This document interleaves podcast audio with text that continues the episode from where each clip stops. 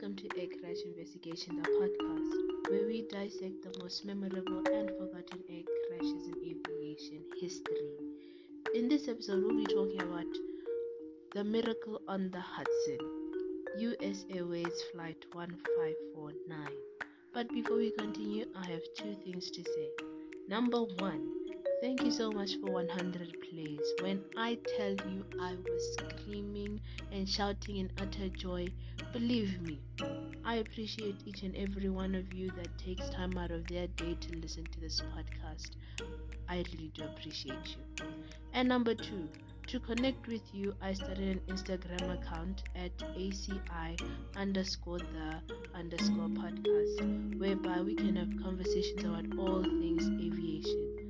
These conversations include reminders for new episodes, trailers for new episodes, Instagram lives where we can connect in real time. And what's more exciting is that you, the listener, can request episodes and will be credited when I make these episodes.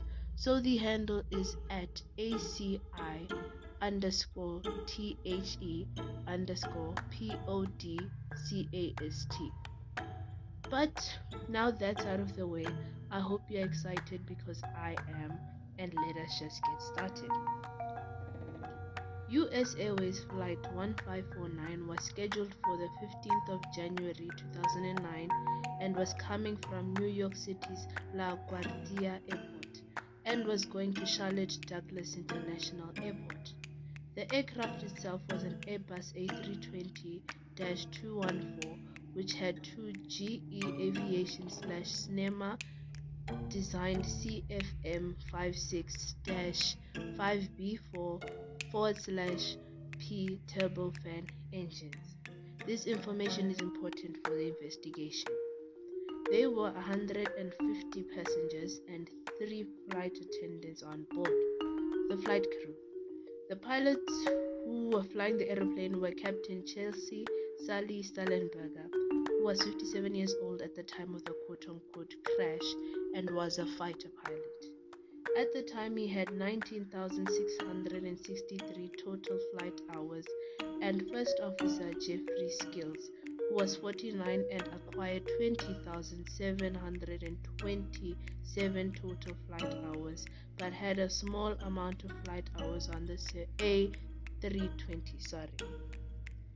The pilot in command on that flight was Captain Sullenberger, and he had 4,765 flight hours on the A320. This is crucial for the investigation.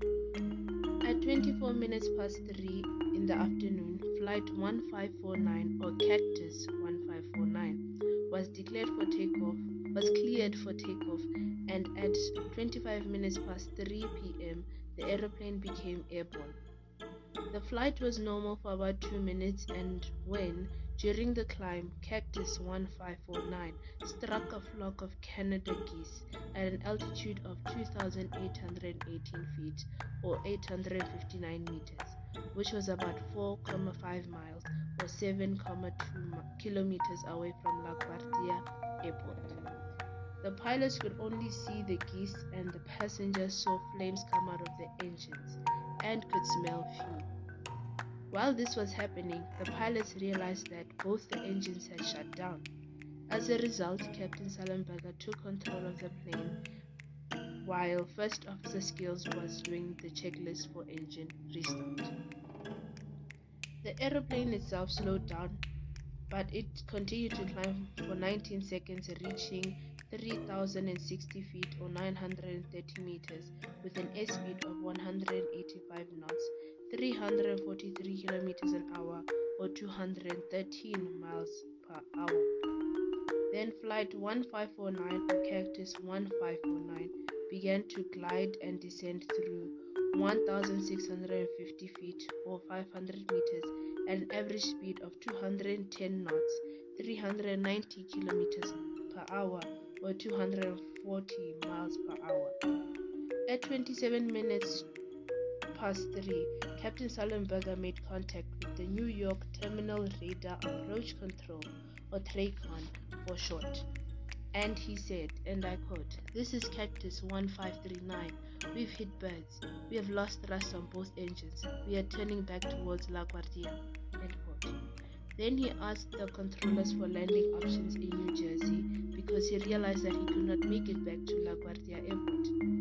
The crew of Cactus 1549 was given permission to land at Teterboro, sorry, Airport, specifically runway 1.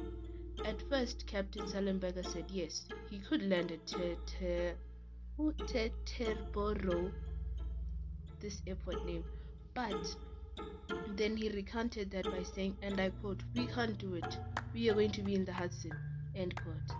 Then Captain Sullenberger flew the aircraft plus minus 900 feet or 270 meters above the George Washington Bridge.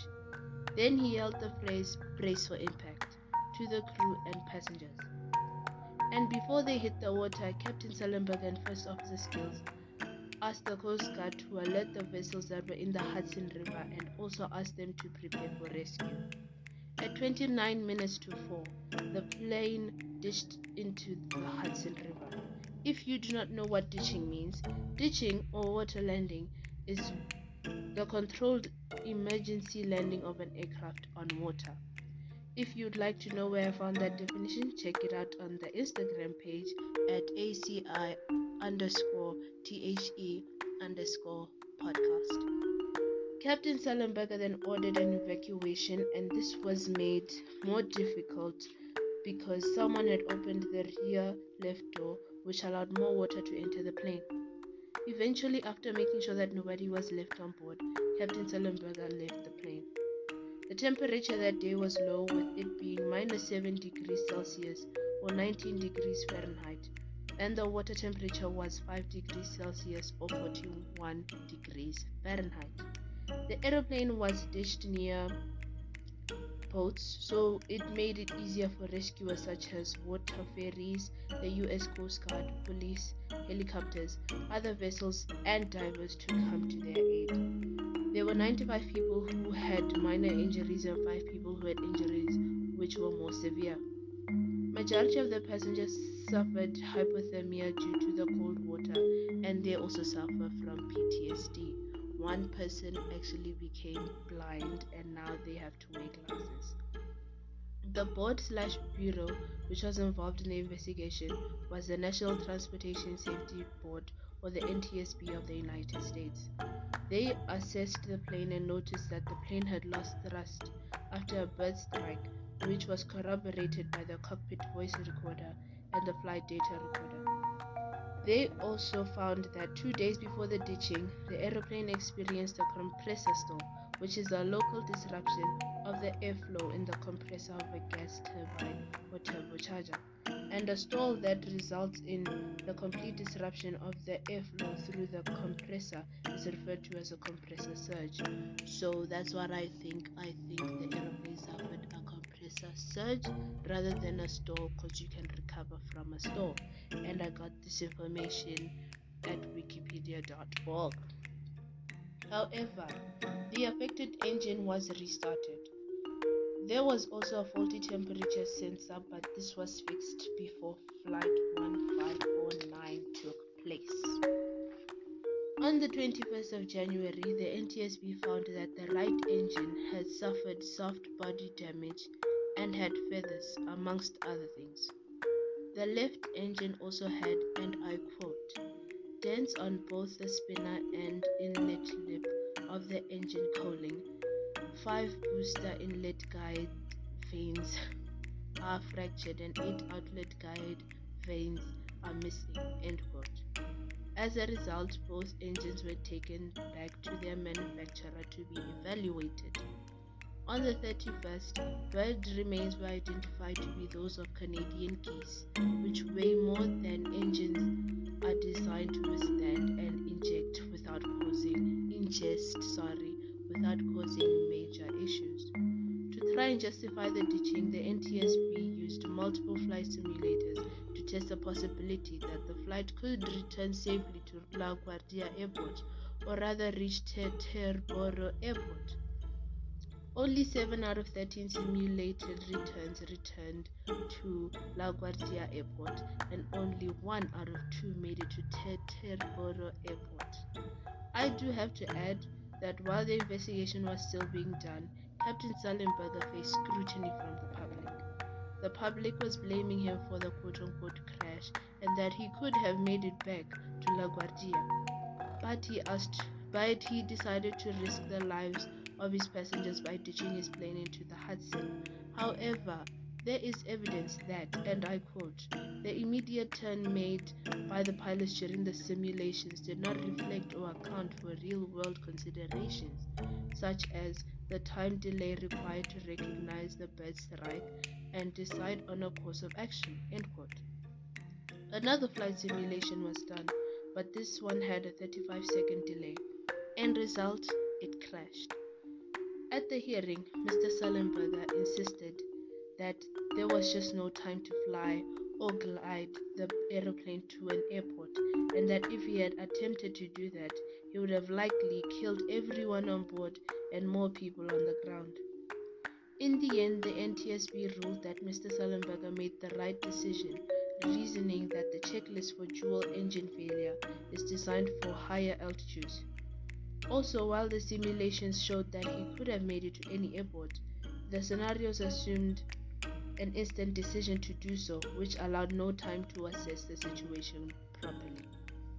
Captain Sullenberger didn't fly for much longer, with him retiring on the 3rd of March 2010, whereby he was reunited with first officer Skiles and some of the passengers from the flight 1549. On the 4th of May, the NTSB issued its final report, which singled out the probable cause to be, and I quote, the ingestion of large birds into each engine, which resulted in an almost total loss of thrust in both engines. End quote. This report honored the outcome too. Good decision making and the teamwork to the crew. The A320 certification for extended overwater operation. The perfect execution of the evacuation of passengers. And finally, the proximity of the vessel to the ditching site. Contributing factors that were mentioned in the report were good visibility and the fast response times from the ferry operators and first responders. In the end, the Guild of Airports, Air Pilots, sorry, and Air Navigators citation said in relation to the report, the, uh, the reactions of all members of the crew, the split second decision making, and the handling of this emergency and evacuation was textbook and an example to us all. To have safely executed this emergency, ditching, and evaluation, evacuation with the loss of no lives is a heroic and unique aviation achievement. End quote.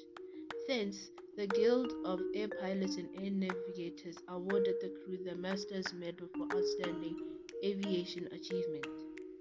In the media, Chesley Sullenberger wrote a memoir called Highest Duty My Search for What Really Matters. And in 2019, this memoir was turned into a movie, Sully, starring Tom Hanks and Aaron Eckhart. It is available on the US version and I also think on the UK version of Netflix. A whole lot of recommendations were made, and some of those include implementation of new engine technology, requiring manufacturers to manufacturers to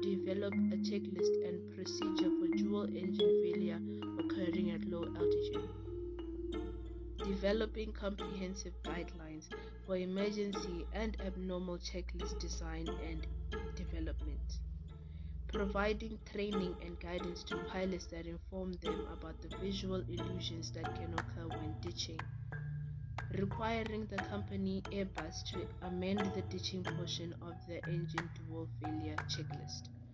There are so many more recommendations, and you can check them out at www.ntsb.gov